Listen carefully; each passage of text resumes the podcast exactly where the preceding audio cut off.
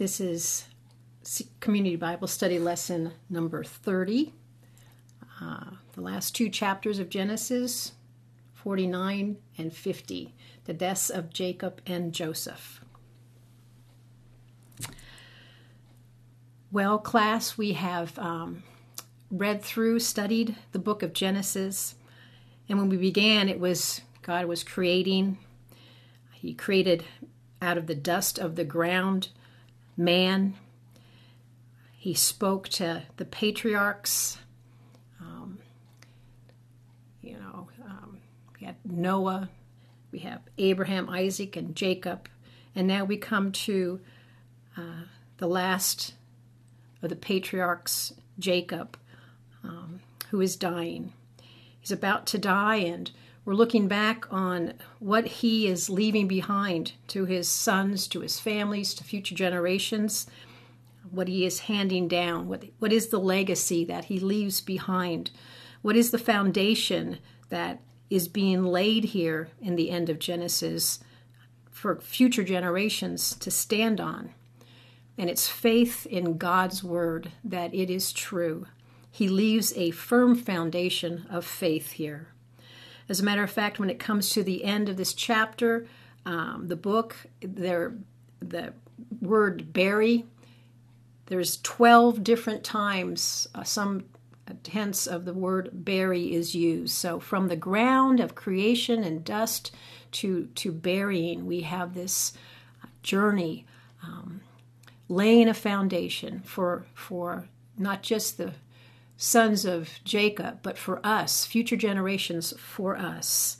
So we're going to take a look at these last two chapters here on our last day of this study as we close it out. And we see that Jacob in chapter 49, verse 1, has called his sons together. Gather yourselves together that I may tell you what shall happen to you in days to come. Assemble and listen, O sons of Jacob. Listen to Israel, your father. He's going to inform them on the plan, on what's going to happen. This is the first declared prophecy that came through a man that's recorded in Scripture. And it's like not a predestination, but in a way, yes, this is going to happen, but they also are going to make choices through their lives to validate these things. And it's in here not to get us thinking like, oh, my life is locked in and I'm not making any choices. No, it's in here. These prophetic blessings are in here, and we're going to take a look on how they have been fulfilled to reassure us, to validate the truth of Scripture, that it is fulfilled, and that because these prophetic blessings of these sons of Jacob were fulfilled and played out and helped lay that foundation of our faith, we can have confidence that the rest of the prophecies of Scripture, the handful that are left in Revelation and in times and for the future, will also unfold. So what's going to happen to these guys? In verse 2 it says, oh, Jacob refers to himself with both as Jacob and as Israel, referencing both of his names, realizing that he is battling against the man, the Jacob, and realizing what God has made him in the man Israel, a chosen people, a called out, sons of Jacob, of the human race that's fallen, and the children of faith, faith in the words of God, being Israel is your father. So it's this conflict that we're seeing, that Jacob is passing on that knowledge that we also see in Romans 7. Remember, Paul talked about in Romans 7, I do what I don't want to do, and what I do I don't want to do, and that conflict that's inside of him. And when it gets down to verse 21, Paul says, so I find it to be a law that when I want to do right, Evil lies close at hand. For I delight in the law of God in my inner being, but I see in my members another law waging war against the law of my mind and making me captive to the law of sin that dwells in my members." And he goes on to say, "Wretched man that I am, who will deliver me from this body of death? Thanks be to God through Jesus Christ our Lord. So then I myself serve the law of God with my mind, but with my flesh I serve the law of sin." And then chapter 8 of Romans goes on to talk about what we focus on, and the whole thing is about the renewing of the mind. So even here, back here, Jacob on his deathbed is telling his sons, passing it on to that generation and to us. There is a conflict. There is a Jacob, and then there is an Israel that lives within us. Good stuff. Right from the very beginning, we see that. So let's take a look at these 12 sons. He starts with Reuben, the oldest, and I'm not going to read it all just for time's sake. I might read some of them. "You are my firstborn, my might, and the first fruits of my strength, preeminent in dignity and preeminent in power, unstable as water." It's pretty unstable. "Unstable as water. You shall not have preeminence because you went up to your father's bed. Then you defiled it. He went up to my couch." Jacob did not forget the sin that Reuben did. He may have been forgiven, but it certainly knocked him out of having that firstborn leadership role in the family. So Reuben's tribe never did excel. There was no prophet, there was no judge, no king that ever came from the tribe of Reuben. It's kind of an example of what's talked about in Matthew 19, where the first will be last. And Spurgeon says this, "So a man may have great opportunities and yet lose them. Uncontrolled passions may make him very little, who otherwise might have been great." So there's choices that we make in life. I mean, there's the potential there to do good, and choices can knock those things out, and we lose blessings and standard and reputation with that. Then Jacob goes on, and he combines both Simeon and Levi together here, and he says, "Simeon and Levi are brothers, weapons of violence are their swords. Let my soul come not into their counsel, O my glory, be not joined to their company. For in their anger they killed men, and in their willingness they hamstrung oxen. Cursed be their anger, for it is fierce, and their wrath, for it is cruel. I will divide them in Jacob and scatter them in Israel." Again, Jacob and Israel, when we get to that blessing, we'll see that one was a negative and one was a positive. But here we have their problem was anger. They had a real problem with anger. And there's a difference between godly anger and sinful anger. Theirs was a sinful, self-centered, self-willed anger, a hatred that came, a revenge that happened.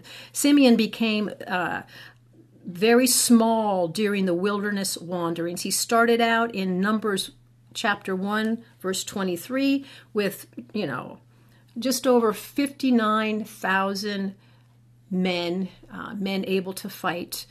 They started out that way, and some 35 years later, at the second wilderness census of Israel, they had diminished by over 50% of who they were, and they became the smallest tribe. In Numbers 26, verse 14, we see that their count was only 22,000, a little over 22,000. So he started to diminish, divided.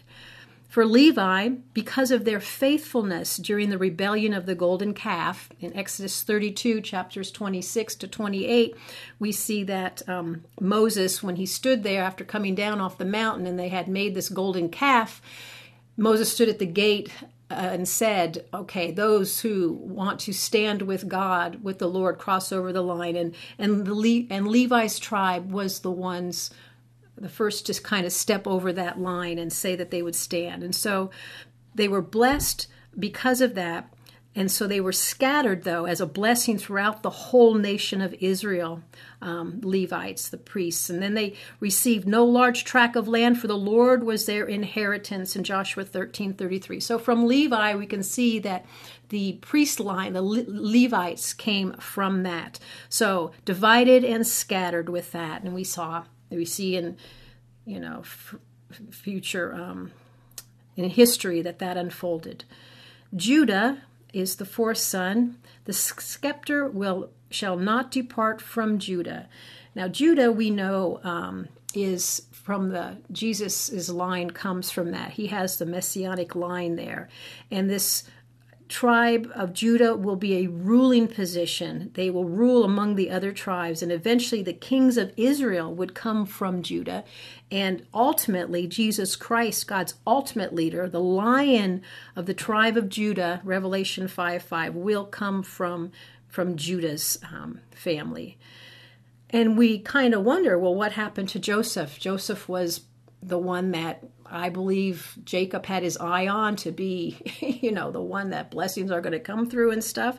Wasn't Joseph Jacob's favorite? Yes. But there's a verse in Psalm 78, verse 67, that says this: He rejected the tent of Joseph. He did not choose the tribe of Ephraim, which was Joseph's son, but he chose the tribe of Judah. And then dropping down, he chose David as his servant and took him from the sheepfolds, from following the nursing ewes. He brought him to shepherd Jacob, his people, Israel, his inheritance. With upright heart, he shepherded them and guided them with his skillful hands. So here in Psalm 78, we see reference to twice where God did not choose the oldest, the firstborn, other man's favorite. David wasn't the firstborn. He was the scrawny little red-headed shepherd kid that was out watching sheep when Simeon came to find the next king for Israel. So God rejected Joseph, the tent of Joseph, but that didn't mean that he didn't bless him or love him or make him into a great nation. These were just for the messianic line. So Judah here is blessed and with things, and the scepter will not depart from you, nor the ruler's staff from between his feet. Then we go on to Zebulun, a haven for ships. And when he went to Zebulun, he skipped over and went to the 10th and 9th sons. He's kind of going through Leah's kids first, and he's going to come back and get Rachel's children. So Zebulun is haven for ships. He settled the land. This tribe settled the land between the Mediterranean Sea and the Sea of Galilee. They were a tribe that was very faithful to David when he was king, supplying the largest number of soldiers to David's army. We see in 1 Chronicles 12:33, O Zebulun, there were 50,000 who went out to battle, expert in war with all weapons of war, stout-hearted men who could keep ranks. Next, we go to Issachar. He's made a reference to him as a strong donkey. Issachar was strong, but docile and lazy. Donkeys can be very hesitant, and if they don't want to do it, you know, kind of they're not going to do it. They're not going to put forth a whole lot of effort. So Issachar's tribe would enjoy good land that was assigned to him, but they would not really strive to keep it. They wouldn't fight for it. So what happened to Issachar's tribe is that they would be conquered kind of and pressed into servitude by the people who took over their lands, kind of like a donkey, a beast of burden. Next, we have Dan, who shall be judge of his people. Through Dan's tribe, there were many judges that came out. Most notably was Samson. Then there's a bit of a pause in what Jacob is saying. In verse 18, he says, I wait for your salvation, O Lord. It's like a proclamation that Jacob is saying right in the middle of blessing his sons, that he's saying his legacy right there. And all the sons heard the cry of faith from his lips. He was dying, and yet he's proclaiming that the Lord will deliver them. Deliverance is from the Lord, not from his sons, not to put faith in anything that they can do, but from God Almighty. Right there in verse 18, a cry of one last time from this old man that deliverance is from the Lord, your salvation. I wait for it, O Lord. Just crying out to God. A beautiful statement in there.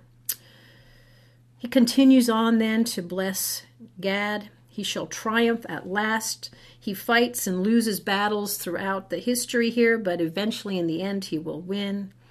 Asher is the land was good.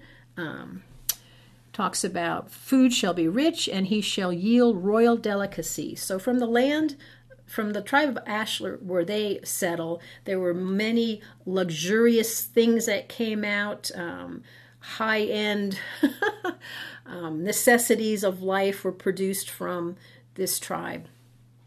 Naphtali is a doe at loose that bears beautiful fawns. That's kind of a poetic way of saying that. He uses beautiful words. Kind of poetic, a little creative there. Maybe writings came from there. We know from Mark 4, verses 12 to 16, that much of Jesus' ministry took place in this region. So just from that in the New Testament, we know that beautiful words, the words of Christ, came from that region. Okay. Then we go to the blessings of Rachel's children, Joseph and Benjamin. Joseph is a fruitful bow. This was Jacob's favorite son. And in these verses here, there's several verses attributed to the prophetic blessings of Joseph. You can see that Jacob just loved him, but also that he was a man that consistently and clearly followed God, and therefore God blessed him greatly. In these verses here, there are 5 titles of God that Jacob uses in reference to Joseph, and they're found in verses 24, by the hands of the mighty one of Jacob. From there is the shepherd, the stone of Israel, by the God of your father who will help you, by the Almighty who will bless you with blessings from heavens above. Just blessings. Joseph was a man that we've been studying is that pretty much set his sights on God and applying his word and trusting him and living through many trials, and it's evident. And here we see the blessings of God. 5 different titles for God are referenced here. And finally, we have Benjamin, who's a ravenous wolf, was just making a reference to he's a tribe that has a reputation of being very fierce. So that ends the blessings that Jacob is bestowing on his 12 sons, who would become the 12 tribes of Israel, which will mass produce into a nation of millions. Verse 28, all these are the 12 tribes of Israel, and this is what their father said to them as he blessed them, blessing each with the blessing suitable to him. And then he commanded them and said to them, I am to be gathered to my people. He knows he's going to die, and he knows he is going to be gathered to his people. He knows that he is not to be left in the land of Egypt. He had a faith, a belief that there was an eternal state. He was confident that his father Isaac and his grandfather Abraham continued to live in this eternal state, to be at rest or at sleep, and that they would be gathered up together, and he was to join them. Another statement of faith here. There were beautiful, beautiful, elegant tombs, magnificent tombs in Egypt that he could have been buried in. And he was so respected that Jacob could have been buried like a pharaoh there. But he wanted to be buried in a cave in Canaan, the land of promise. And this was a statement, part of his legacy also, that his belief in the promises of God, that he was not going to weigh in with the earthly riches of Egypt, but was going to stick to God's promise of a future home, a citizenship in another city, another country, like his grandfather Abraham talked about. So, verse 33, when Jacob finished commanding his sons to bring him back and to be buried in that cave, he breathed his last and was gathered to his people. His life ended. The last great patriarch has died, and yet the work and the plan of God did not end. It carried on.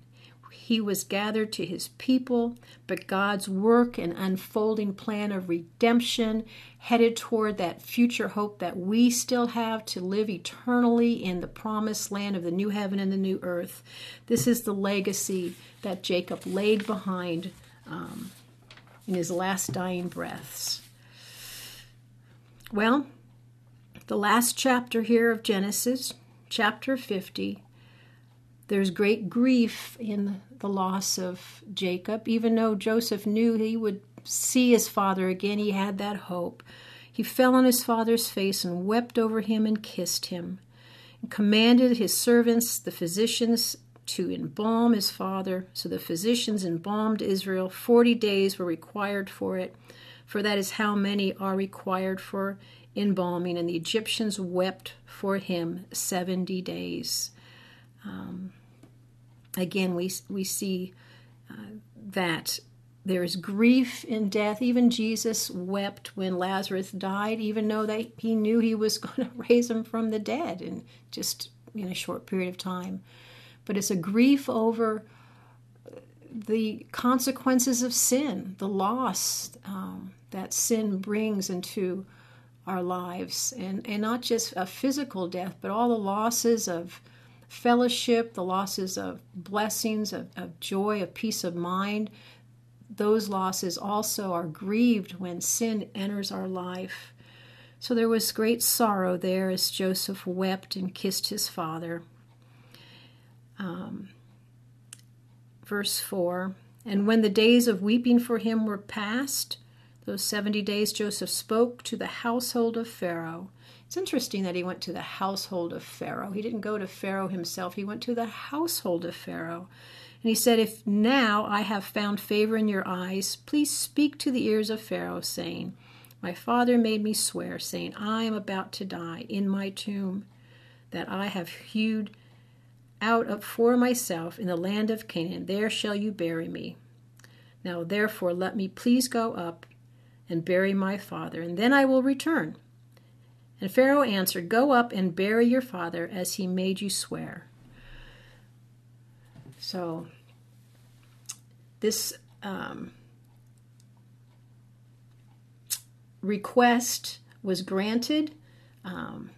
Joseph's solemn promise to his father that he would bury him in that cave. Pharaoh granted that to him. And this funeral that happens is just spectacular. There were many, many witnesses that went. So Joseph went up to bury his father, and with him went up all the servants of Pharaoh, the elders of his household, and all the elders of the land of Egypt, as well as all the household of Joseph, his brothers and his father's household. Only their children and their flocks and their herds were left in the land of Goshen. And there went up with him both chariots and horsemen. It was a very great company. This is a huge funeral.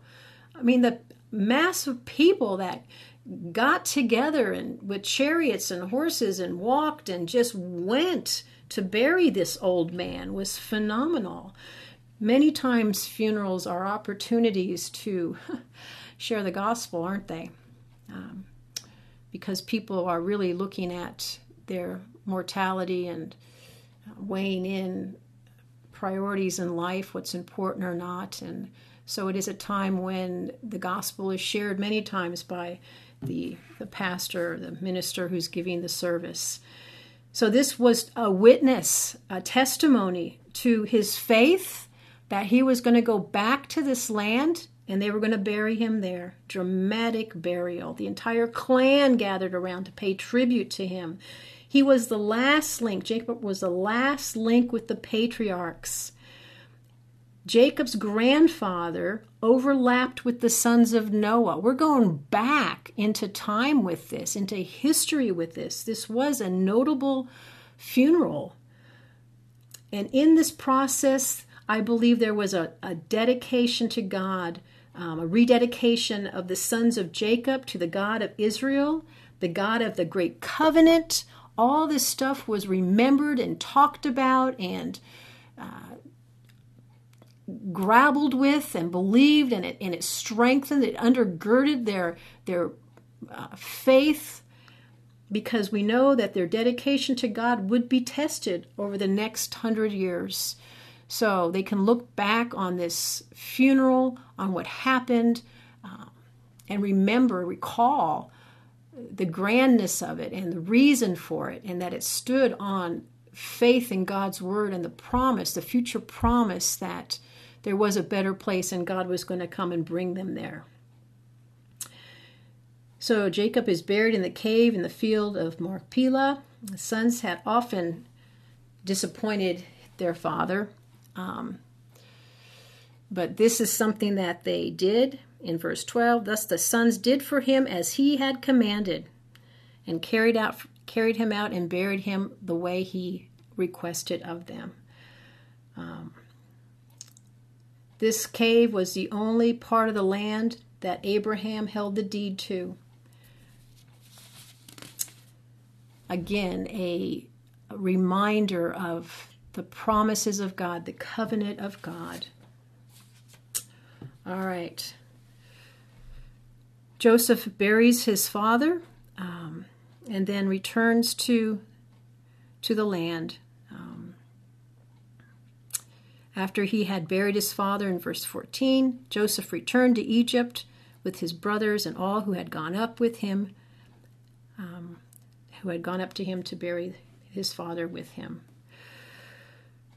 So, now what? Dad's gone. The brothers start to get a little worried about what might happen to them.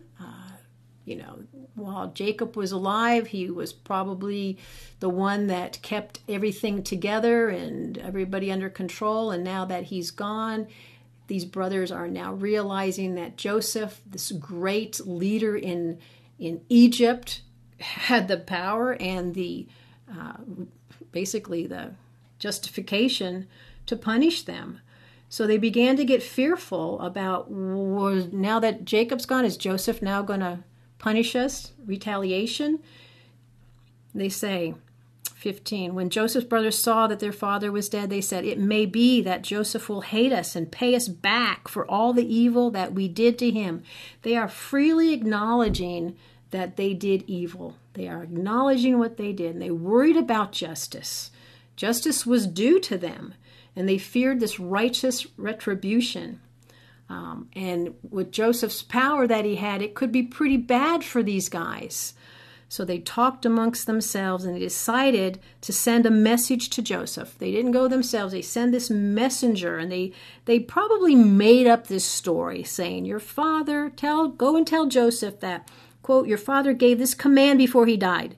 Say to Joseph, please forgive the transgressions of your brothers and their sins, because they did evil to you. And now please forgive the transgressions of the servants of the God of your father.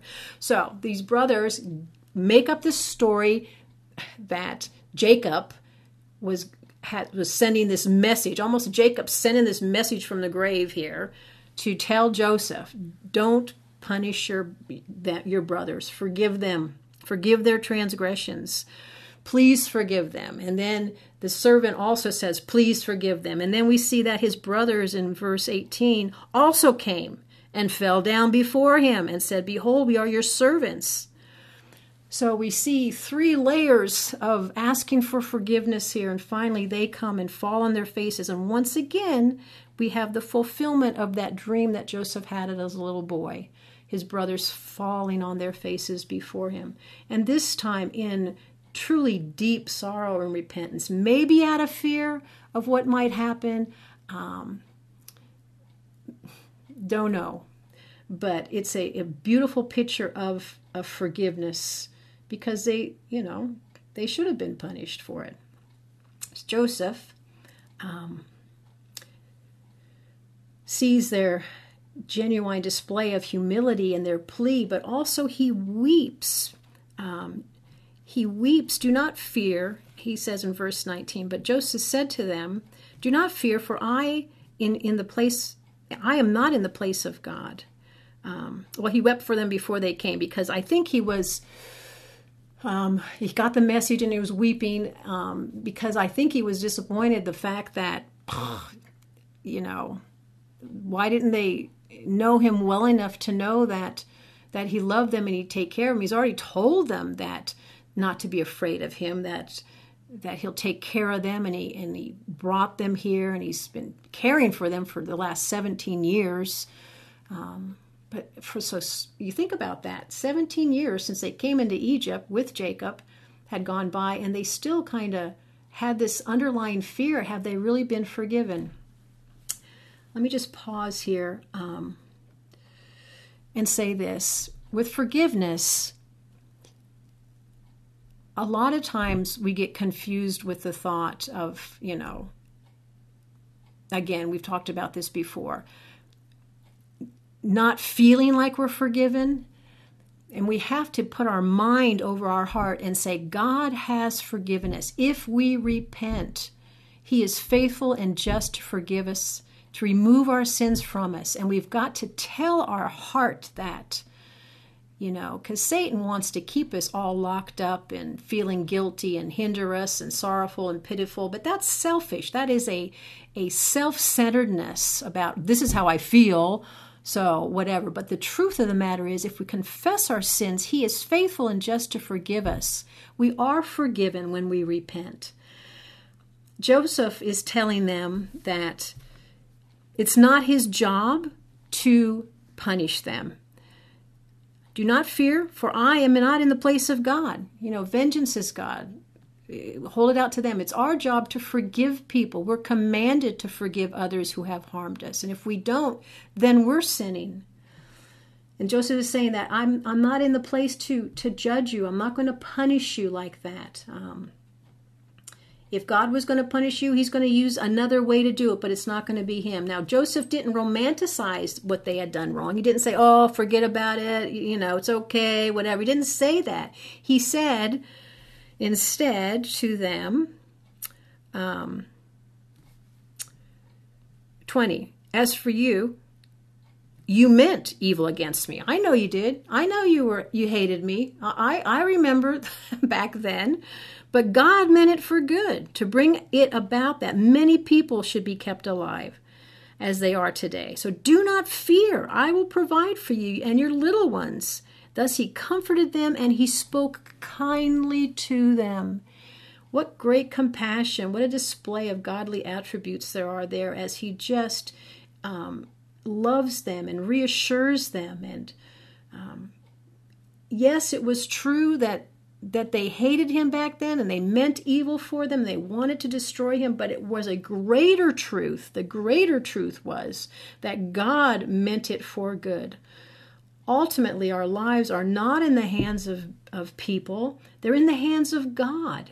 God overrules all things for his glory. And then we have Romans 8:28 again. We've got to understand that even though circumstances of our lives may be out of our control, they're not out of control.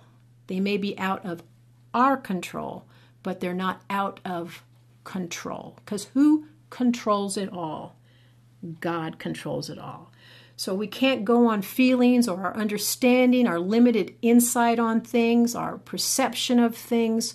It's really faith that we cling to, knowing that God loves us and he is at work for our good and for his glory in all things. Joseph says, that it's for his glory. He meant it for good. And the immediate good in this situation was this. If Jacob's family did not come to Egypt, we talked about this last week, it would have perished in the famine, or it would barely survive and probably be assimilated into the Canaanite tribes. It wouldn't be a pure tribe. But because they came to Egypt under whatever circumstances, these are just the one God used, and probably to, again, display his glory and his virtue of forgiveness and his powerful hand in all of it. This nation was developed and preserved and pure, and only by coming to Egypt in this situation could they grow into a distinct nation. So Joseph comforts his brothers, and he speaks kindly to them, and he shows them love through his words and through his actions by providing for them. Well, last little couple verses here of Genesis makes a record of Joseph's death. So Joseph remained in Egypt, he and his father's house, and he lived 110 years. And Joseph saw Ephron's children of the third generation, and the children also of Machir, the son of Manasseh, were counted as Joseph's own. So he was blessed with a long life and being a grandfather and a great-grandfather. He enjoyed his children and his grandchildren and great-grandchildren. But he knew that this wasn't his home. He knew that eventually they were all headed back to Canaan. He says to them in verse 24, I am about to die, but God. Here, I love it. We have a but God at the very end. But God will visit you and bring you up out of this land to the land that he swore to Abraham, to Isaac, and to Jacob. What a great legacy that he kind of hitches his wagon to his forefathers, to the truth of God that had been passed down from them to Joseph, and he's now also saying to them, I believe this will happen. God will, but God will visit you and bring you back. And then Joseph made the sons of Israel swear, saying, God will surely visit you, and you shall carry up my bones from here. And we know that Exodus 13, is that where I want to? Where did it go? 13, verse 19. Moses took the bones of Joseph with him when they exodus out of, when Pharaoh finally let the people go. Moses took the bones of Joseph with him. As he lay dying, Joseph says, he confessed his faith and his trust in God. Although he himself, Joseph himself, never heard the voice of God, he believed in what his forefathers had told him. He believed in God's faithfulness to all generations passed down. This is an example to us. God is not going to speak audibly to us. It's already been written in his word and in the revelation of nature and the revelation of his written word. They are true. They are not to be messed with. And we pass these down. We live our lives believing in them. Verse 26, so Joseph died, being 110 years old. They embalmed him, and he was put in a coffin in Egypt. Interesting how this book of Genesis ends. His coffin was a silent witness for 400 years that they were going back to the promised land, just as God had said. All during that time, while they were in Egypt for 400 years, when a child of Israel saw Joseph's waiting coffin and asked what it was, why was it there? Why was it not buried? They would answer these children and say, because the great Joseph did not want to be buried in Egypt, but in the promised land, God will one day lead us to.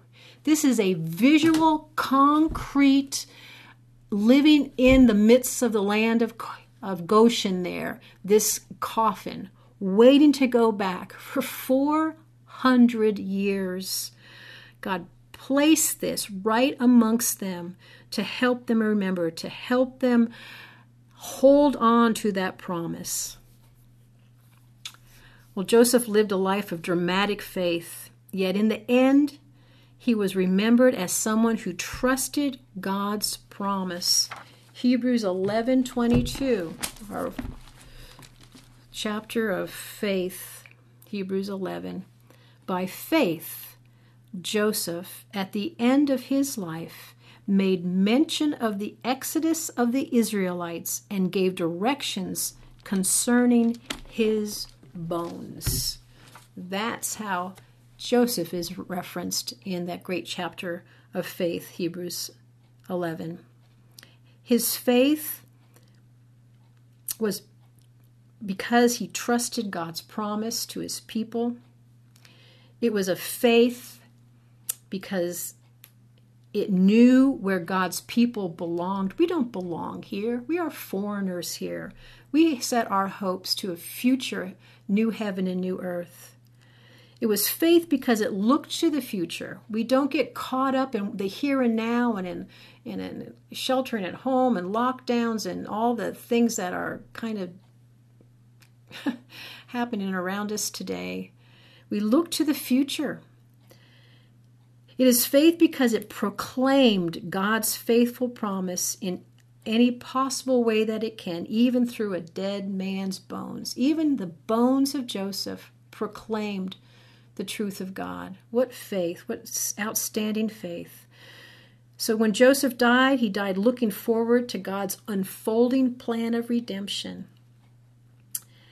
The book of Genesis, it's a book of beginnings, and it's ending with the faith in God's promises, that his word is true. It ends with a looking forward to the continuation of God's eternal, loving, and wise plan. So we need to ask ourselves what legacy we will leave behind. I think your lesson ended that way also. Being aware of what will people remind, how will we be remembered after we're gone? Will others identify us as someone who stood unwavering on the firm foundation of God's truth? Are we leaving a firm foundation of God's truth because of our actions and our lives and how we speak and live, that we really believe in God's word? Our struggle is between our Jacob and our Israel, our flesh and our spirit. Sometimes the flesh is too strong, but you know what? God is faithful and just to forgive us when we confess our sins and repent and get back on track and continue to stand on that firm foundation of God's unwavering word.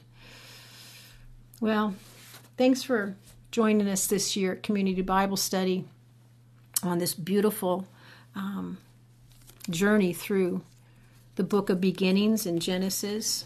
Right now I'm just taking my last little sticky note for my marker from as I move it through the book. And it's always sad when we end a book. It's kind of an ambivalence there. We've learned a lot. Hopefully God has used this book to transform us more into the image of his son, to help us to stand more firm in who he is and not be affected by circumstances of life. We certainly have opportunities to live that out in what's going on today in the world. So let's pray. God, we thank you so much for your word, for your faithfulness, for your power that has kept your word, the lives of these patriarchs, these people, in print to pass down from generation. This book has not been destroyed, although the attempt has been there many times, that you have preserved it, that you have written it on our hearts, and your Spirit is there to help us comprehend and to live it out. Give us the strength, the fortitude, the faith of those who have gone before us, that we can continue to build on that foundation to future generations, to our children and our grandchildren, our great-grandchildren, that your word is true. You are a God of promise. And may all things in our lives glorify you. Amen.